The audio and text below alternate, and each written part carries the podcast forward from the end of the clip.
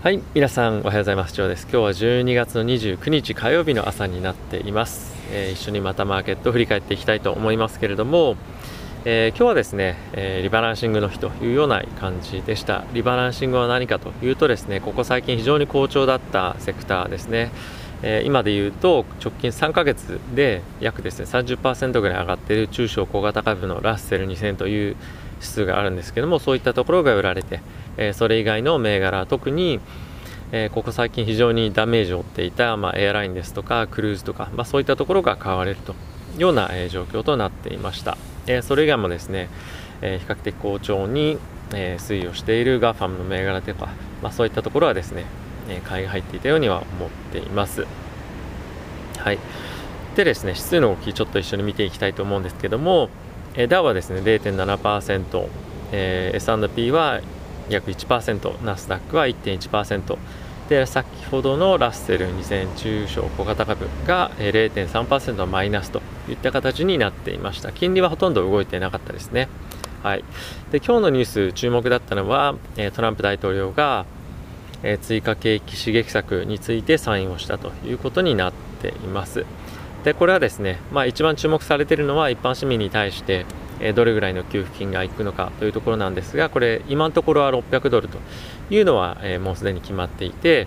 え今日の夜、あの日本時間ではなくてアメリカ時間の夜に、えこれが2000ドルに上げられるかどうかというところの、え審議がですね行われるということです。え今のところどっちに転ぶかとかっていうのは、まあ、正直ちょっとまだ分かんないかなというような印象なんですが、えー、これがまあ今日の夜に行われるということです。はい、非常に結果注目されるので、えー、見ていきたいなと思っていますが、えー、純粋に2000ドルになればそれだけマーケット強く動くんじゃないかなと思ってます。えちょっとまあ心配なのは今ですね市場の参加者が非常に少ないこともあって流動性がですね、えー、少し少ない足りない状況なので、まあ、いいニュースが出た時も悪いニュースが出た時もマーケットがですね、まあ、敏感に反応してしまうというところがあるので、え値動きですね、えポジション持ってる方は注意された方がいいんじゃないかなと思ってます。もちろん僕も、えー、持ってます。はい。で、え、それ以外のニュースなんですけれども、え、中国と EU がですね、え投資協定が週内にも合意といったことになりそうです、えこれはですねこれまで非常に中国は、え海外からの、まあ、投資資金に対してですね、え非常に規制をかけることが多かったんですがアメリカに対してもそうですがえ、ここ最近はですねあの海外がの、まあ、海外の企業企業が投資する際にも中国の企業との合弁会社を作ったりしないで良くなったりとかしているので、えー、開放的な市場に徐々に向かっているので、まあ、純粋にいいニュースなんじゃないかなと思ってます。内容については、え、ここでカバーしませんが、え、まあ、世界的に、えこういった形で、まあ、貿易の何て言うんですかねあの透明性とかあとはえー、開放性とかっていうのが出てくるのは非常にいいことなんじゃないかなと思っています。であとはですね一つ心配なのが EU の方にですねファイザーの方から、えー、今製造しているワクチンが供給される予定なんですけれども、えー、これ2億回分今購入されてはいるものの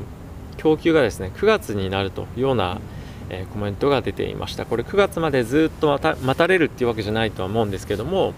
え徐々に徐々に供給はされるもののね、その2億回分供給完了するのが9月になってしまうと。なのでまだまだ、え、コロナの感染拡大っていうのはとど、えー、まるところを知らないというような状況になってしまうんではないかなと。下手するとまだまだ、えー、第2波3波4波とかっていうのが来る可能性もあるんじゃないかなと思っています。これは一つ、えー、すごい心配なところではありますね、まあ、ただし他の、えー、製薬会社ですね、えモデルナとかも、え来年確か1月6日でしたかね。あとはアストラゼネカとかジョンサンド・ジョンソンも今後供給、まあ、承認されてから供給という形になるとは思うのでそういったところの早期の承認というのが期待されるかなと思っています。はい。あとはですね少し政治的なニュースになりますが、えー、中国の方でですね武漢でコロナウイルスに関して最初に報道した女性の方が禁錮刑4年というのが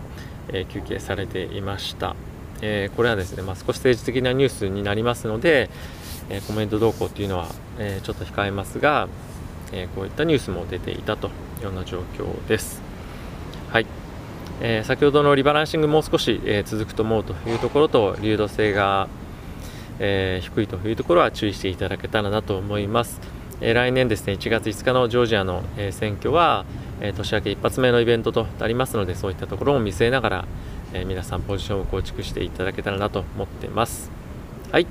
えということで今日は少し短めになりますがえー、お時間ありがとうございました。ということでまだお仕事ある方もいらっしゃると思いますが、えー、ぜひお気をつけていってらっしゃってください。ということで今日も一日皆さん頑張りましょう。さよなら。いってらっしゃい。